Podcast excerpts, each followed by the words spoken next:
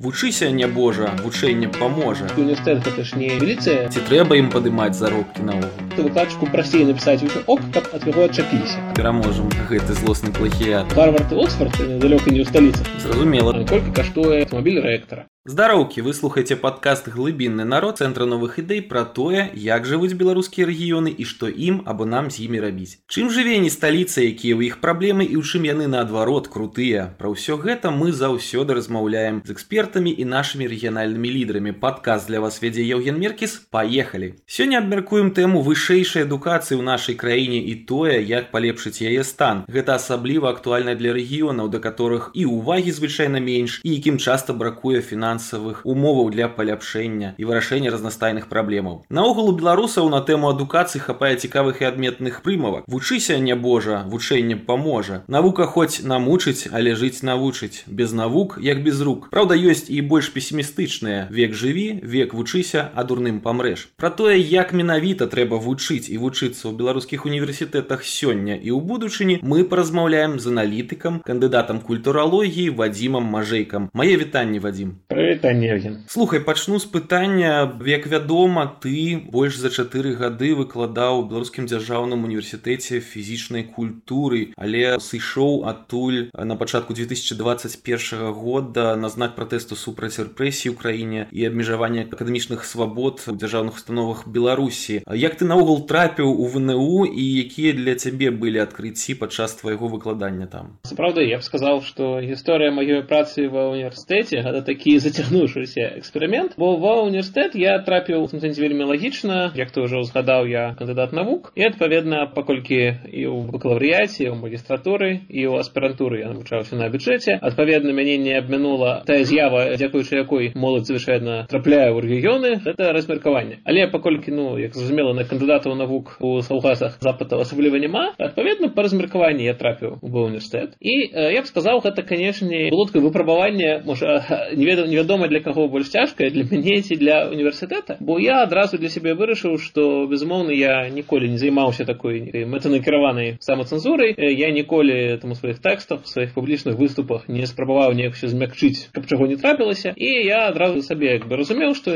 з-за таго, што я працую ў дзяржаўным універсітэце, я таксама ніякіх паправак на гэта рабіць не буду. Вядома, для універсітэта гэта таксама быў выклік, такі быў незвычайны выкладчык, таму што, паколькі я быў на размеркаванні, то адпаведна звольніць мяне па такіх чыста палітычных матывах, там, каб я падпісаў пагадненне па ўласным жаданні, было ж немагчыма, бо я ж на размеркаванні, я ж не магу звольніцца. І ў гэтым сэнсе гэта былі такія два гады размеркавання, калі універсітэт глядзеў і дзівіўся, што, хм, здаецца, можа вось у нас такі чалавек працаваць і нічога, і неба на зямлю не ляснулася, і некае там чалавенства в універсітэт не прыйшло са скаргамі, неяк нармальна вытрымалі. Але твае два гады расцягнуліся ў выніку на чатыры, як так? Так, таму што я таксама заўважыў, што не толькі яны мяне вытрымалі. Я их таксама вытрымаў. Зразумела, што я ніколі не быў такі, он, кажучы, нейкі такі узорны выкладчык беларускай сістэмы, але пры гэтым неяк мы ўжываліся. І, безумоўна, фактычна ўсе пра гэта кажуць, што так, ёсць бюракратыя, праца з паперамі, бессэнсоўная, якую ніхто не любіць, а ёсць студэнты, і працаваць з імі гэта цікава, гэта весела, і гэта фактычна тое, што і таксама падабалася. Пры ўсім пры гэтым атрымоўвалася, што я быў выкладчыкам ўсё ж такі на чвэрцьстаўкі, таму мяне атрымлівалася гэта нармальна сумяшаць з усімі іншымі маімі заняткамі. І таму гэта ў выніку вось так і расцягнулася фактычна на чатыры гады, ну фактычна без апошняга месяца, бо я вось сказаў, што я звольніўся на пасадку двадцать первого, калі я пра гэта ўжо афіцыйна аб'явіў і забраў сваю працоўную кніжку, але ну фактычна яшчэ перад гэтым я разумеў, калі рыхтаваўся пісаць заяву, то было зразумела, што ўсё як бы да гэтага ідзе. Рашэнне было прынята далёка не на пачатку двадцать первого, канешне. Слухай, ну пытанне таксама такое лагічнае, што адбывалася ва універсітэце ў две тысячи двадцатом годзе ў звязку з выбарамі, як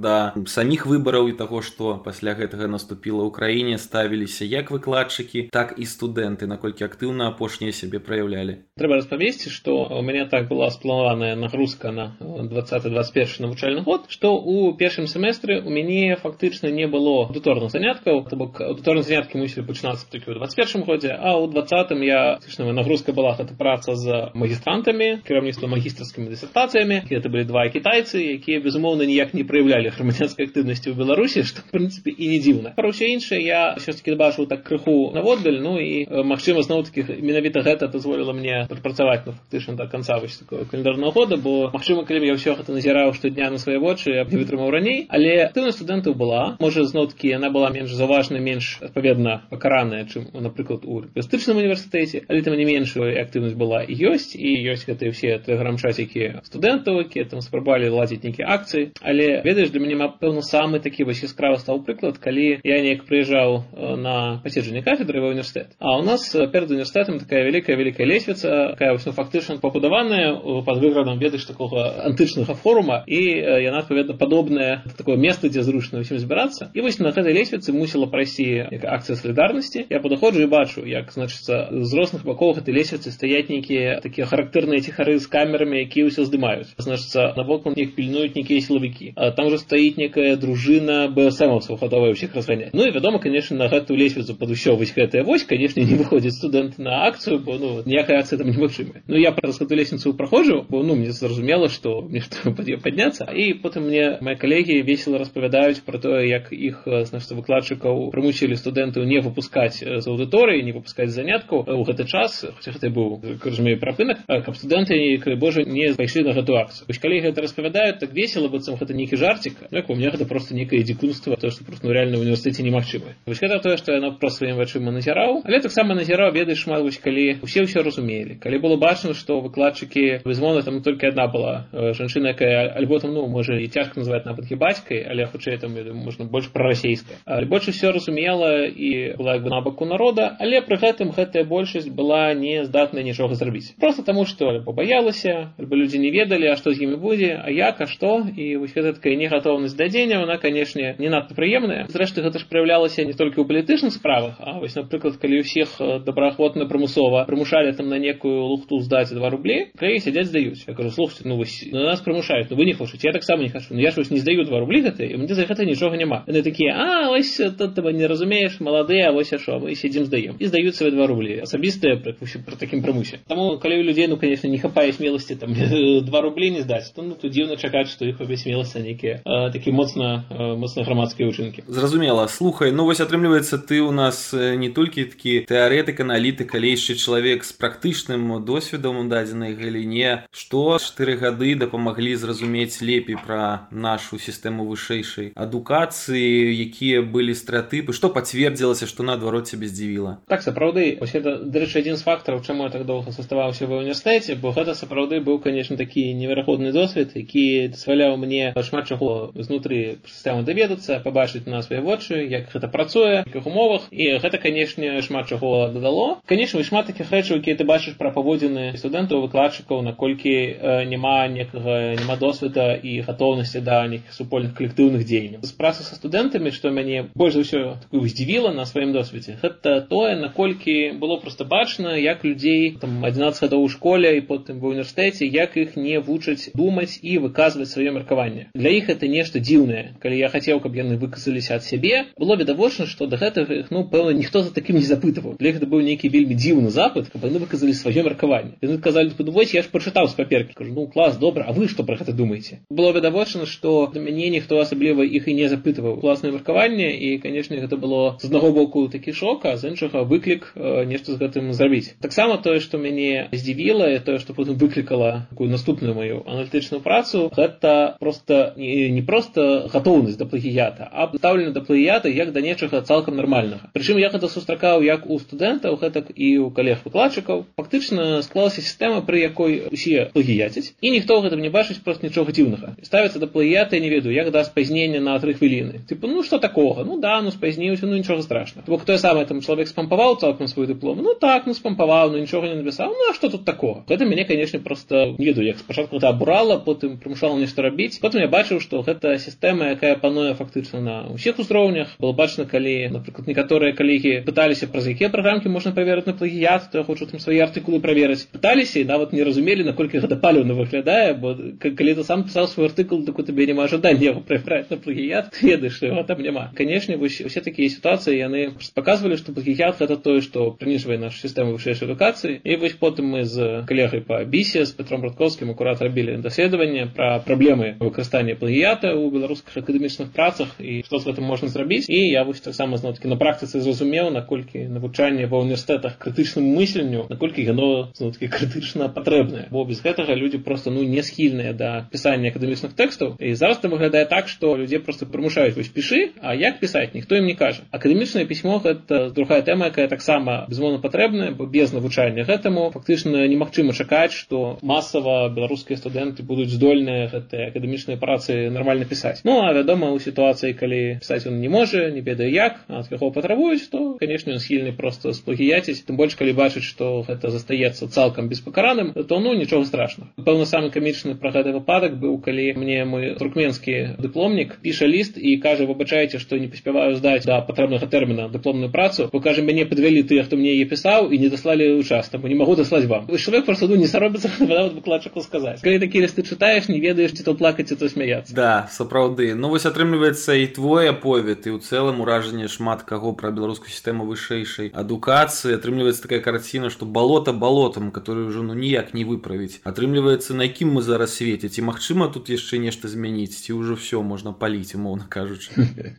Не, ну, змяніцца ўсё да магчыма. Пытанне ў першую чаргу ў тым, ці будзе ўвогуле схільнасць да гэтых зменаў і ці будзе некая да іх гатоўнасць. Бо вядома, у некаторых пытаннях цяжка чакаць гатоўнасці знізу, то умоўна кажучы, цяжка ўявіць, што студэнты пачнуць змагацца з плагіятам, канешне, пчолы супраць мёду, гэта амаль немагчыма. Але ў шмат якіх пытаннях можна чакаць і ініцыятывы знізу таксама, напрыклад, у змаганні за тыя ж там акадэмічныя свабоды, акадэмічныя правы, гэта і студэнтам і выкладчыкам можа быць зразумела, калі зноткі весці некую таксама і тлумачальную працу. Але, канешне, шмат якія змены патрабуюць зменаў падыходаў зверху. Ну і умоўна кажучы, тое, што звязана там з выбарамі рэктара, з тым, ці могуць быць ва ўніверсітэце палітычныя рэпрэсіі. Вядома, усе гэтыя рэчы яны шмат у чым залежаць, ну, ну проста ад палітыкі дзяржавы, міністэрства адукацыі. Проста прызвычаіліся, што вось яно так ёсць, і гэта быццам нармальна. Важна, каб зноў прэзідэнт тлумачыў, што нет, гэта не нармальна, палітычных рэпрэсій не можа быць ва ўніверсітэтах. Каб гэта сапраўды было недапушчальна. Вядома, гэта такія глобальныя рэчы, але я памятаю таксама свае яшчэ часы, калі працаваў, таксама займаўся менторствам розных там адукацыйных праграмаў, студэнцкіх ініцыятываў. Я таксама бачыў, як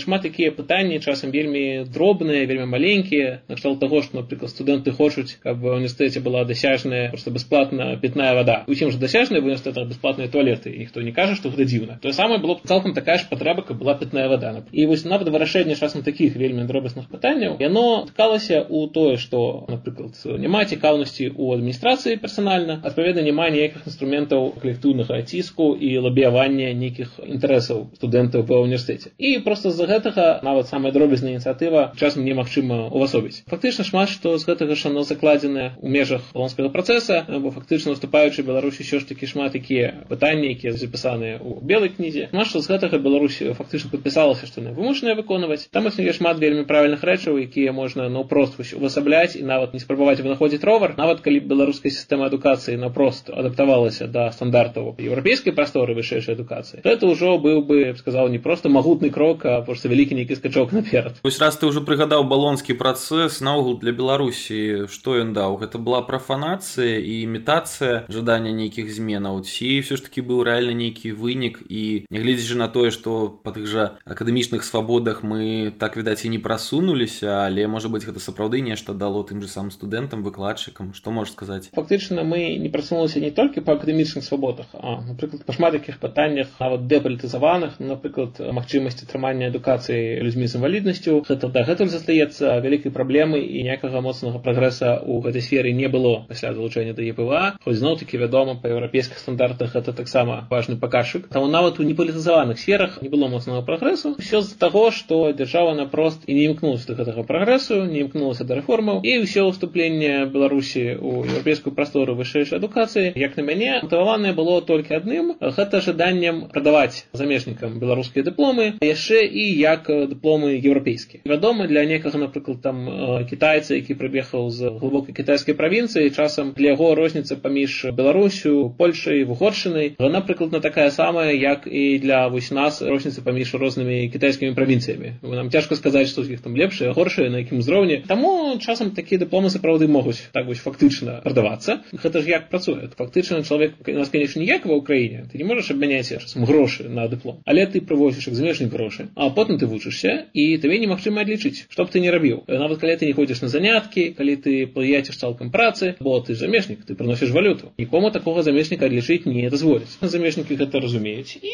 паводзяць сабе нахабна і нават не спрабуюць асабліва вучыцца, разумеючы, што ніхто ад іх нічога не запытвае. Потым атрымліваем камічныя рэчы, напрыклад, калі той жа там кітаец, які не можа двух словаў связаць па-руску, ён прыносіць некую акадэмічную працу там на пятьдесят старонак. І быццам ён яе мог напісаць. Ну, гэта ж проста немагчыма, бо ён не ведае мовы. На жаль, гэта залёг не адзінкавыя выпадкі. Таму з-за гэтага, паколькі ўсе балонскія рэформы звяліся да таго, што мы цяпер можам пазіцыянаваць нашы дыпломы як еўрапейскія для вось такіх кітайцаў ці то другое яшчэ, пункт гледжання дзяржавы ўсё атрымалася, больш нічога рабіць не трэба. І фактычна мы бачым, што ніякае моцнае лавяванне рэформаў, хоць яно было адным з вельмі добрых прыкладаў таго, як беларускія арганізацыі аб'ядноўваліся і разам адвакатавалі гэтыя змены праз еўрапейскія структуры, але ў выніку нішто з гэтага, на жаль, не дало плёну і ніякіх моцных рэформаў не атрымалася. Вось ты прыгадаў замежных студэнтаў у выпадку з кітайцам, который нават па-руску размаўляць не навучыўся за час свайго навучання ў беларускай ВНУ. Гэта яшчэ можа быць адна справа, але я магу прывесці прыклад з Гомеля, у котором жыву, дзе ёсць медуніверсітэт, у якім навучаецца шмат і кітайцаў, тых жа самых індусаў. І вось у гэтай сферы, мне здаецца, немагчымасць толкам і нежаданне іхнае навучыцца чамусьці больш крытычнае, бо якім будзе доктар, который мало таго, што мову за пять год не вывучыў, дык яшчэ і на гэтай мове не вывучыў сваю будучую прафесію. Гэта ўжо іхныя справы. Ну вось, мне здаецца, это акурат не іхныя справы. Гэта такая памылка, бо нашмат хто у адукацыі лічыць, што так, яны ўсе атрымалі нашы беларускія дыпломы, паехалі там у свой Кітай, ну і хай там робяць, што хочуць, і нам што з таго. Але ёсць вынікі ў тым ліку і для нас, і у падобнай сітуацыі э,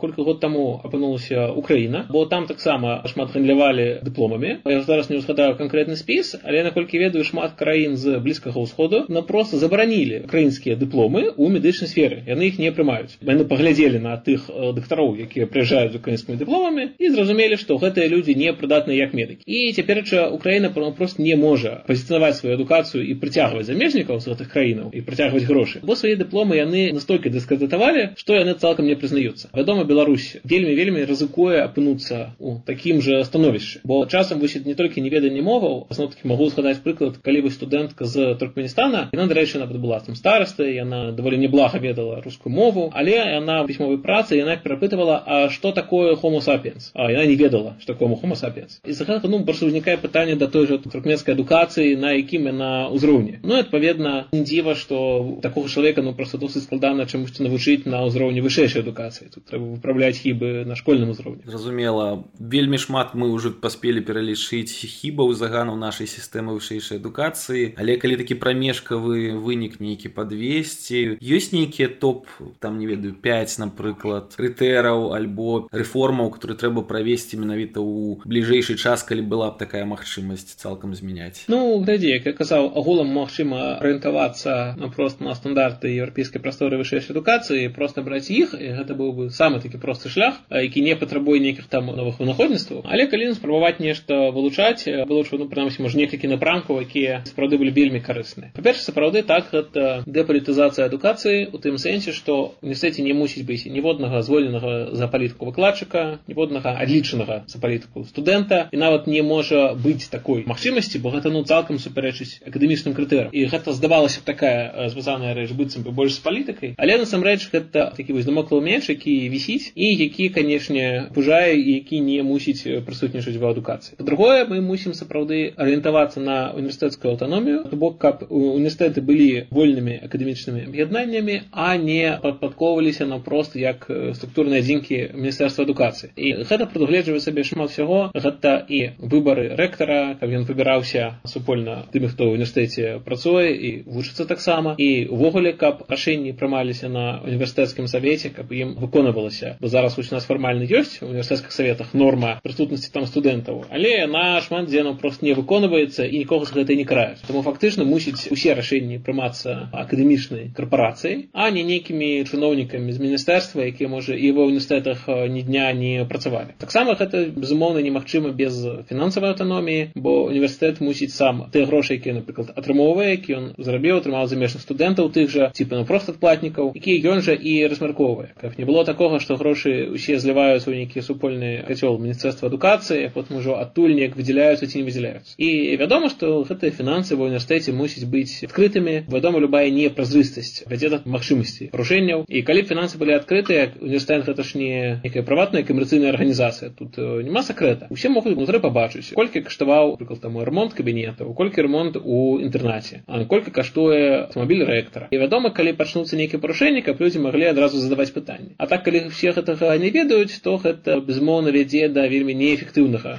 выкарыстання сродкаў, ну, а часоў на проста той ці іншай форме і раскрадання. І акрамя ўсяго гэтага, безумоўна, мусіць быць, як казаць пра нейкія такія не толькі глобальныя акадэмічныя рэчы, а нешта такое вось вельмі тое, што лёгка памацаць кожнаму, гэта магчымасці і развіццё міжнародных абменаў, тое там сапраўды і выкладчыкі, і студэнты мелі магчымасць па абмене, адпаведна, працаваць або вучыцца і ў іншых краінах, і нават у іншых універсітэтах. Маю на ўвазе унутраныя акадэмічныя абмены. У нас чамусьці гэта ў Беларусі нешта вельмі такое дзіўнае, незвычайнае, але насамрэч ну, не было б нічога дзіўнага, калі, напрыклад, з Менску у Віцебск паехалі студэнты павучыцца, а там з горадні у Берасці выкладчыкі паехалі, памяняліся досведам. І каб гэта былі не нейкія адзінкавыя такія спарадычныя выпадкі і магчымасці для сваіх, а каб гэта былі адкрытыя сталыя праграмы, якія дасяжныя кожнаму па яго нейкіх акадэмічных выніках ягоных, а не па яго там проста лаяльнасці да адміністрацыі універсітэцкай. Ну, мезэць, мы зараз і не тры, і не пяць, а шмат розных рэчаў накідалі, але вось гэта ўсё было вельмі важным для унутраных пераменаў ва універсітэтах. Я вось што яшчэ прыгадаў, у нас жа большасць ВНУ, яны дзяржаўныя. Атрымліваецца, што выкладчыкі ў іх атрымліваюць свой заробак збольшага, фактычна з дзяржаўнага бюджэту, то бок з нашых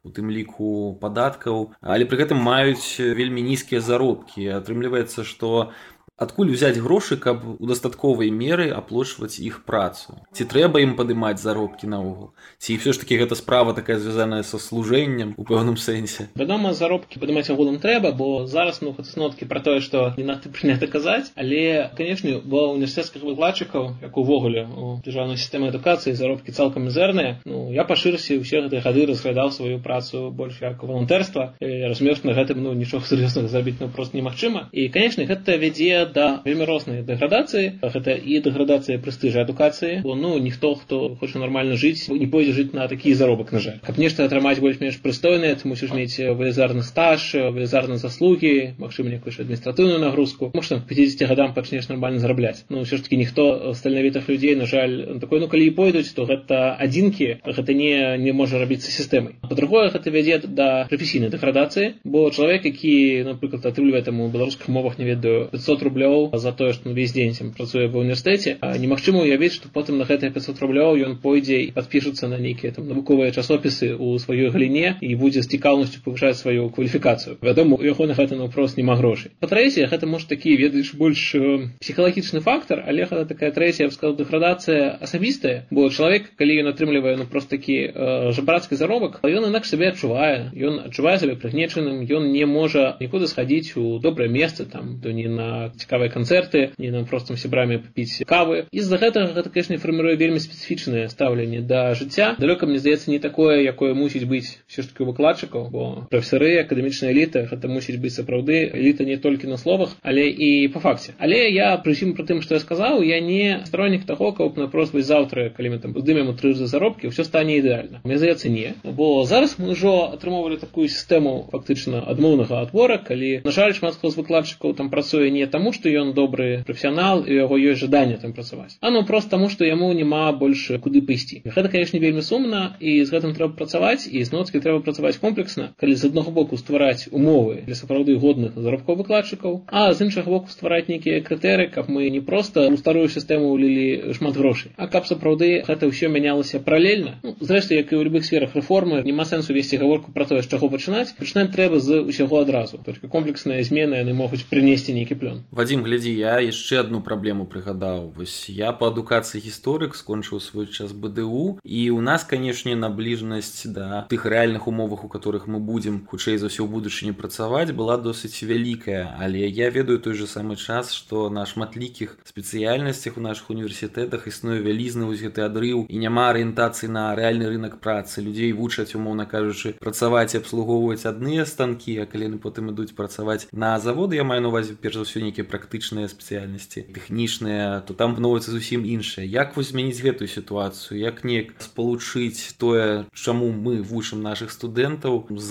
рэальным рынкам працы і тым, з чым ім давядзецца потым сутыкнуцца? Ну, слушай, мне здаецца, тут ёсць два фактара. Пра першы мы ўжо толькі што размаўлялі. Гэта сапраўды заробкі ва ўніверсітэтах мусяць быць канкурэнтнымі з рынкам працы, бо умоўна кажучы, калі ва ўніверсітэце ты можаш зарабіць там X, а на рынку працы десять икс, то не дзіва, што ва ўніверсітэт пойдут толькі тыя, хто не здольны уладкавацца на рынку працы, і ў выніку, канешне, гэтыя людзі будуць ад рынку працы адарваны. І зноўкі ёсць адсотак людзей, якія вось ад душы, ад сэрца гатовыя выдаткоўваць свой час на навучанне, але гэта не сістэма. Па-другое, гэта сапраўды мусіць быць сувязь, ну проста універсітэтаў з бізнесам, з камерцыйнымі установамі, каб сапраўды яны працавалі ў шчыльным кантакце і разумелі, што там установам патрэбна, каб яны кансультаваліся адно з адным, каб былі таксама магчымасці запрашаць прадстаўнікоў гэтых установ ва ўніверсітэты, ладзіць адкрытыя лекцыі. Зноўкі, каб гэта было не прадычна, каб гэта была некая выбудаваная сістэма. І сапраўды, каб тым ліку гэтыя прадстаўнікі бізнеса, каб яны не толькі маглі абмінвацца вось так досведам, але таксама і впливаць на тое, як мусіць быць арганізаваны навучальны працэс, каб яны разумелі, фактычна маглі распавядаць, што ім цікава. Але зноўкі гэта будзе магчыма ў тым выпадку, калі мы не будзем, напрыклад, падзяляць дзяржаўныя і прыватныя прадпрыемствы, калі для ўсіх гэта будзе аднолькава даступна, бо ну без гэтага то асабліва ты няма сэнсу, інакш то зноўкі будзе адаптацыя да нейкіх састарэлых заводаў і нічога болей. Зразумела. Глядзі, вось у нас падкаст все ж таки называецца «Глыбінны народ», мы фокус робім на рэгіёны. Я вось нядаўна падняў статыстыку, паглядзеў, у нас атрымліваецца пятьдесят один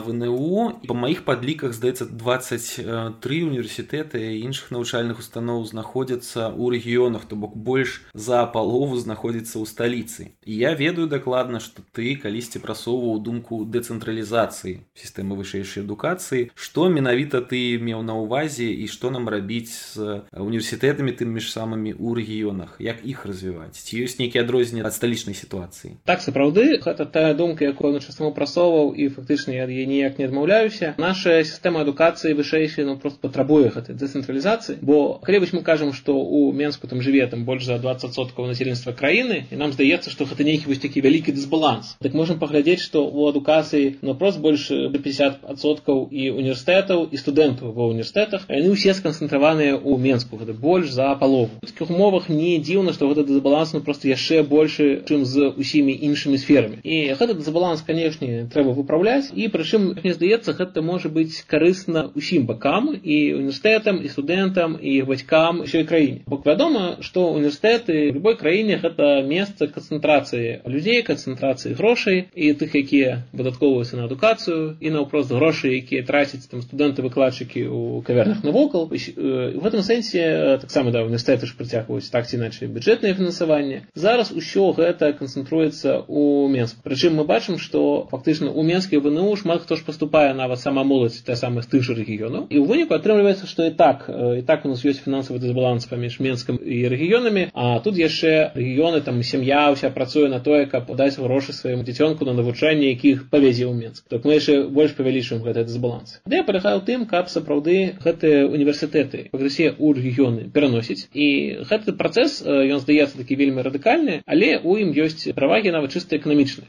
Для саміх універсітэтаў так, будаўніцтва ў рэгіёнах новае, оно, канешне, патрабуе выдаткаў грошай. Але варта ж разумець, што тая ж зямля, яна ў рэгіёнах каштуе значна меней, чым у Менску. І ў гэтым сэнсе універсітэт атрымае сабе памяшканні, у якім пабудуе сабе, не ведаю, мовна кажучы, у Баранавічах, у Маладзечні, а пры гэтым у яго вызваліцца памяшканні в самым цэнтры Менска, як то звычайна у універсітэтаў бывае, якія камерцыйна могуць быць больш цікаўныя, чым тыя самыя памяшканні, які будзе ў рэгіёнах. Пры гэтым бачым, што фактычна застануцца памяшканні старыя, якія былі пабудаваны там, як звычайна бывае, там ці за савецкім часам, якія можа не надта адпавядаюць сённяшняй структуры ва універсітэта. Плюс гэта бясконцыя праблемы недахопу месца ў інтэрнатах, а ў рэгіёнах можна пабудаваць сучасныя кампусы, якія будуць і цалкам адпавядаць патрэбам універсітэта, у тым ліку па колькасці студэнтаў і па колькасці месцаў у інтэрнатах. Пры гэтым для саміх студэнтаў гэта зноў-такі будзе, вядома, танней, жыццё ў рэгіёнах наогул больш таннае, і не толькі выдаткі там будзе на інтэрнат, ці на здымную кватэру, ці на крамы, на што заўгодна. І для гэта не будзе такі фінансавы цяжар для сем'яў, калі яны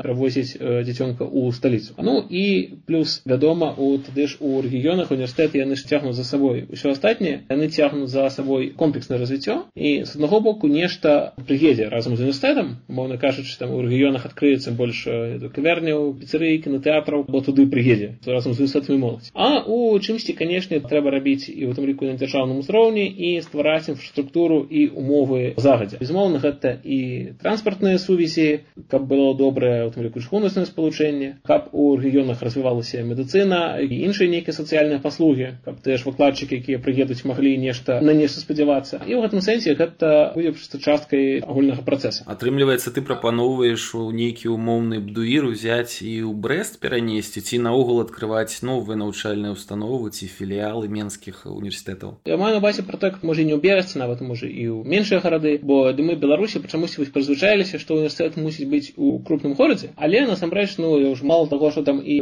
конечно, может в этом дело, ладно, что Гарвард и Оксфорд, и далеко не в столицах, але навод, когда мы поглядим, например, там, на украинский досвід, на польский досвід, на литовский досвід, повсюду там шмат университетов навод у вельмі невеликих местечках. Вот, например, с пункта уреджения концентрации населенства у столицы Литва стыкается фактично с той же проблемой, там так само до двадцать процентов населенства живе у Вильні. Але мы ведаем моцные такие кластеры университетов у Каунасе, причем три из каунасских университетов выходят у топ шесть университетов Литвы. Та же самая ситуация в Украине, например, третье место сярод украинских университетов занимает Сумский, четвертое Харьковский. Это снова такие, ну, там той же Сумы, это не самое ведомое глобальное место в Украине. В этом сенсе университеты можно кампусами перевозить навод у зусім такие невеличкие места, при умовах, что, конечно, там есть, безумовно, необходимая логистичная и социальная инфраструктура. И, ведомо, для таких мест это станет возможностью притягнения туды просто кшталту ресурсов. И это может быть так само часткой комплексной программы регионального развития. Бо, например, всем там ведомо приклады, когда, например, у Грузии парламент привозили до Кутаиси, не тому, что это потребное парламенту, а тому, что это добрая возможность самой Кутаиси развивать. Те же приклады были в іншых краінах. Так, мне здаецца, это был бы такі план глобальны, ён патрабуе высілкаў, безумоўна, на комплексных, на дзяржаўным узроўні, але калі ввогуле гэтым комплексна займацца, то гэта можа быць добрай магчымасцю і для універсітэтаў, і для рэгіёнаў. Вось ты таксама прыгадаў ужо універсітэцкую сістэму ў Літве і поспехі ў тым ліку рэгіянальных навучальных установах у гэтай краіне. Пры гэтым я мяркую, што большасць з намі пагодзіцца, што, канешне, у балтыйскіх краінах ужо шмат чаго удалося ў гэтай галіне змяніць, дасягнуць, але на сённяшні момант шмат хто імкнецца параўноўваць нашу сітуацыю з сітуацыі, напрыклад, у нашай суседцы ўкраіне, якая таксама зараз імкнецца еўрапеізавацца рознымі спосабамі і ў якой існуе значна больш зараз магчымасцяў рэальна нешта змяняць, не толькі ў сістэме вышэйшай адукацыі. Ці рэальна нешта змяняць з такімі сістэмамі, як вось украінскай, беларускай, то бок нават ва умовах большых палітычных магчымасцяў, ці ўдасца нам неяк пераламіць храбет гэтай старай савецкай адукацыйнай сістэме? Мне здаецца, ввогуле няма сітуацыі, дзе ўсё было б немагчыма, і умоўна кажучы, нават мы можам там згадаць прыклады краінаў, якія знаходзіліся ў вельмі гаротным стане і пры гэтым рэфармаваліся, і тая ж Грузія з рэформамі добры прыклад, і тая ж там Эстонія ў савецкія часы не была вядомая, як там самы такі інавацыйны сусветныя ай ці кластары. Шмат чаго, вядома, змяніць можна, і, канешне, не трэба ставіць рэальныя мэты, і не трэба думаць, што заўтра мы тут створым свой Оксфорд, і весь свет просто нам пакарыцца і будзе з задавальненнем свайго свету все будуць імкнуцца ў беларускія нью-васюкі. Канешне, не трэба вось такіх незаробіткаў манілушчыны, але, тым не меней, калі ставіць рэальныя мэты і распрацоўваць комплексныя праграмы іх дасягнення, гэта цалкам магчыма, і ўсё ж такі наша сістэма адукацыі, яна ж не адзіная постсавецкая, якое рэфармаванне патрэбнае. Шмат такога было і ў краінах сацыялістычных, якія можа было там больш еўрапеізаваная сістэма ад пачатку. Шмат чаго было і ў той жа Украіне, і ў тых жа странах Балтыі. Умоўна, калі мы паглядзім там на балтыйскія універсітэты восьмідзесятыя, там таксама будзе шмат чаго савецкага. І калі той жа прыклад у Грузіі, грузінскай адукацыі, і ў гэтым сэнсе змена сістэмы, якія прынамсі маглі зрабіць з беларускай адукацыі адукацыйным ведам номер адзін у свеце, ну то, вядома, не, але палепшыць сітуацыю і зрабіць яе куды больш прыстойнай, ну так цалкам магчыма. Пра рэгіянальныя універсітэты ў Беларусі, можа быць, можаш штосьці расказаць? То бок, хто тут у нас знаходзіцца ў лідарах, у якіх, можа быць, абласцях ці гарадах больш увагі гэтаму надаюць? Каго можна ўсё ж такі прывесці ў якасці пазітыўнага такога прыклада? Сапраўды,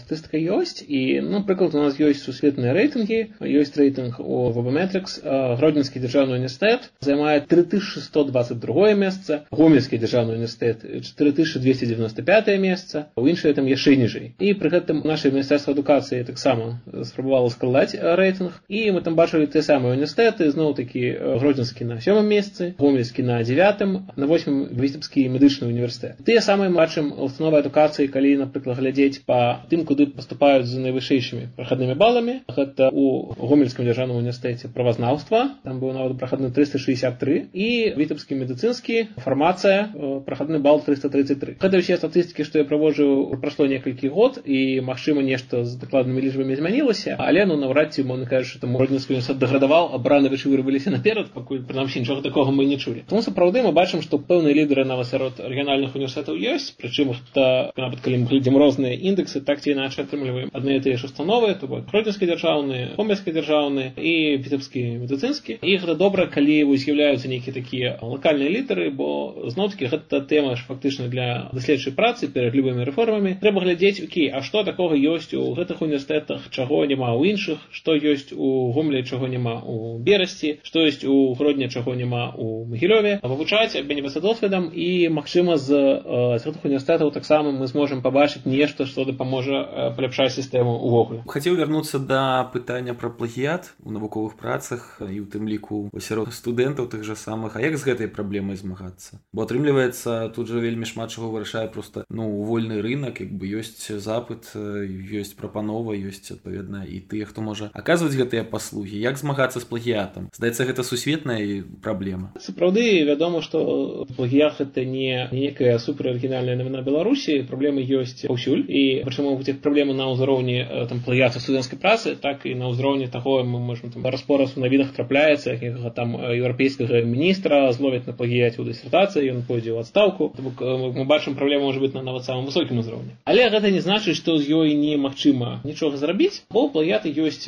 прычыны, канешне, слушна заўважыў так, попыт, прапанова, нехта заўсёды будзе хацець замовіць працы, нехта заўсёды будзе іх пісаць, але што перш трэба зразумець сітуацыю. Плагіят зноўкі забываеш розных, гэта можа быць некая кампіляцыя з розных тэкстаў, гэта можа быць пераклад тэкста з іншай мовы. Ну ці нам проста паст. Вядома, вось мы калі з Петром Бродковскім з калегай рабілі на гэтую тэму даследавання, ён узгадваў свой досвед выкладання ва ўніверсітэце Лазарскага ў Польшы, дзе быццам такія англамоўныя сур'ёзныя праграмы адукацыйныя і дзе замежныя студэнты таксама, на жаль, тым плагіятам карысталіся. Першая, мне здаецца, праблема ў тым, што ў нашай сістэме вельмі распаўсюджана вельмі такое талерантнае стаўленне да плагіята, калі ніхто не асазнае асабліва, што гэта рэальная праблема. Ну, вядома, без такога разумення змяніць дакладна нічога немагчыма. Пэўна, мне здаецца, першае, калі будзе плагіят пазначаны як праблема, першае, што трэба рабіць, гэта, канешне, навучаць студэнтаў крытычнаму мысленню і пісанню акадэмічных працаў, бо ўсё ж такі універсітэт гэта ж не міліцыя, там, якая мусіць некага злавіць, і не суд, які мусіць пакараць. А універсітэт гэта месца атрымання ведаў, і таму трэба навучыць студэнтаў працаваць з інфармацыяй, навучыць акадэмічныя працы гатовіць, і тады, адпаведна, гэта будзе першы падмурак таго, каб пачалі з'яўляцца неплагіятныя працы. Калі студэнтам не даць інструмента, то не атрымаецца ніякага выніка. Магчыма, студэнты не толькі тут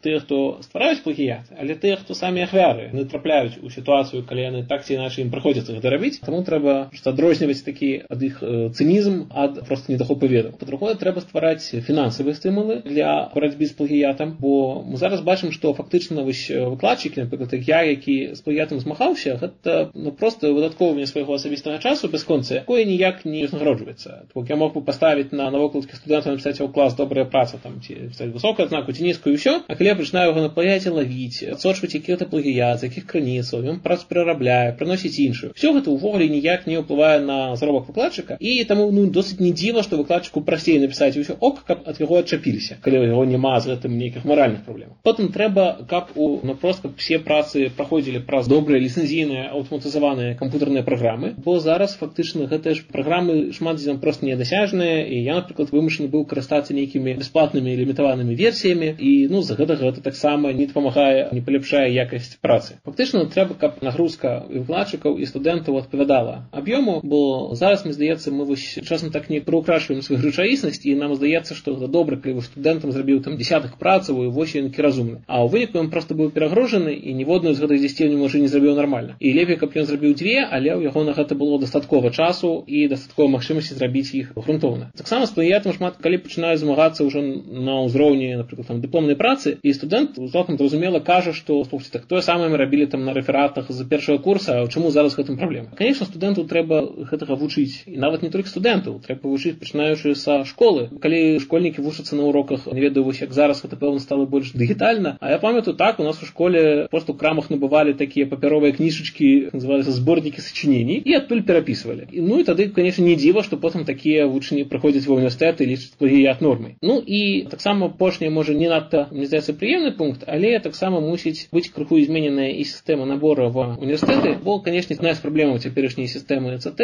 гэта, гэта такая звыкласць да таго, што трэба ўсё вось вывучыць, а не ствараць сваё. І воняку яна прыводзіць да таго, што шмат хто ну проста ну, не здольны ствараць акадэмічныя працы, ён ва універсітэты трапляе, і гэта вядзе да таго, што сістэма падстройваецца пад студэнтаў, якія ну можа, ну не можуць чалавек атрымаць вышэйшую адукацыю. Ну няма нічога страшнага. Вышэйшая адукацыя гэта не нешта, без чаго немагчыма пражыць. І вось за такой усеагульнасці нашай вышэйшай адукацыі таксама часам атрымліваецца, што пісьмовыя работы патрабуюць ад тых, хто ну не можа іх нармальна зрабіць, і тады ён пачынае карыстацца плагіятам. Вось калі гэта ўсё комплексно зрабіць, то плагіят будзе не такой некай агульнай праблемы, да якой немагчыма падступіцца, а цалкам вырашальнай задачы, з якой проста трэба працаваць. Будзем спадзявацца, што так і будзе, і мы пераможам гэты злосны плагіят. Я вось прыгадаю яшчэ такую пошасць, як коронавірус. Пасля таго, як пачалася пандэмія ў мінулым годзе, шматлікія універсітэты і іншыя навучальныя установы яны перайшлі на онлайн навучанне, фактычна на дыстанцыйныя розныя формы. Адаптаваліся, мне здаецца, да гэтага таксама і ў беларускіх В Н У, хаця у кожным універсітэце па-рознаму гэта атрымлівалася. Ці ёсць у гэтым нейкая перспектыва, ці можа вось онлайн навучанне замяніць гэты універсітэты самыя? Можа, нам ужо і не патрэбны гэта вялізныя будынкі, можна ўсё рабіць онлайн. Як ты лічыш? Канешне, асобная тэма, як беларуская адукацыя адаптавалася, і часам зусім не адаптавалася, і часам, калі вось ведаю некаторых універсітэтаў выкладчыкаў, ну проста прымушаюць ісці на заняткі, нават калі яны баяцца каранавіруса, кажуць, што гатовыя правесці па зуму, ім кажуць, не, вы абавязаны сядзець у аўдыторыі, ці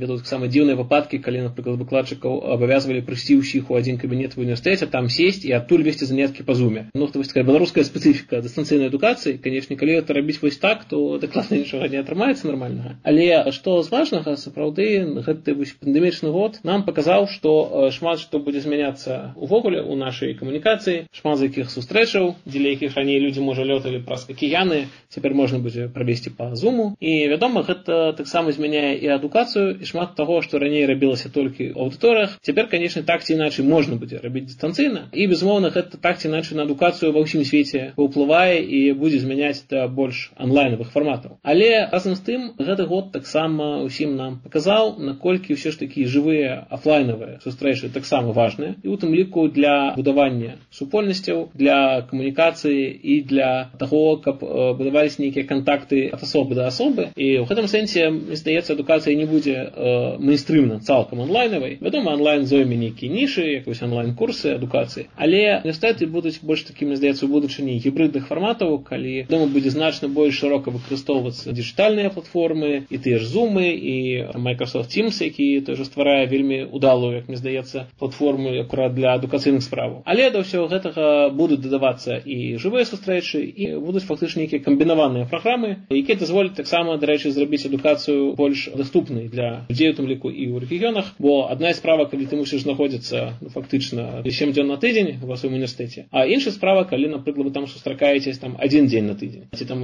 два дні раз на два тыдні. І тады гэта будзе ствараць больш магчымасцяў для мабільнасці і для людзей з розных месцаў да адукацыі далучацца і адпаведна ствараць больш магчымасцяў увогуле для людзей з рэгіёнаў. Зразумела. Апошняе пытанне табе, Вадзім. У светлай шчаслівай Беларусі будучыні, дзе будзе значна больш магчымасцяў, ты асабіста гатовы вось усімі гэтымі ведамі аб тым, дзе нашы праблемы зараз у сістэме вышэйшай адукацыі, што з імі рабіць, як это все змяняць? Ты гатовы стаць міністрам адукацыі?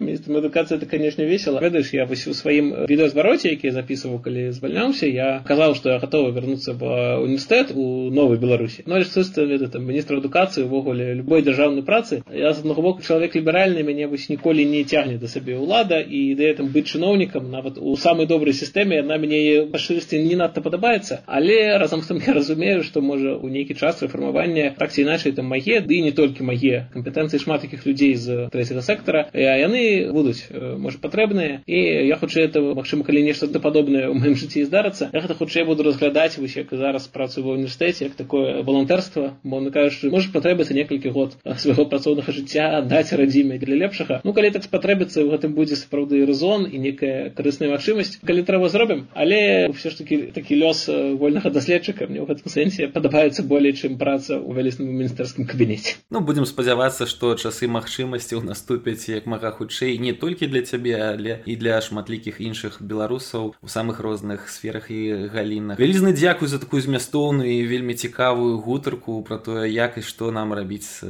нашымі ВНУ, з нашымі універсітэтамі. Я нагадаю, што ў нас у гасцях быў гэтым разам аналітык, кандыдат культуралогіі Вадим Мажейка. Вялізны табе дзякуй. Дзякуй табе, Евген, дзякуй за і за гэтую магчымасць гэтай размовы і ўвогуле за за падкаст. Мне падабаецца слухаць і глядзець пра тое, чым зараз рэгіёны жывуць, якія для іх магчымасці ёсць. Таму працягваем надалей і не толькі марым пра гэтую будучыню, але і ствараем яе. Так, ну а я нагадаю нашай аудыторыі, не забывайтеся на рэгіёны родныя, каб зусім не ўмерлі. Падпісвайцеся на нас у iTunes, SoundCloud, Spotify, Google Podcasts. Усяго найлепшага. Шчасліва.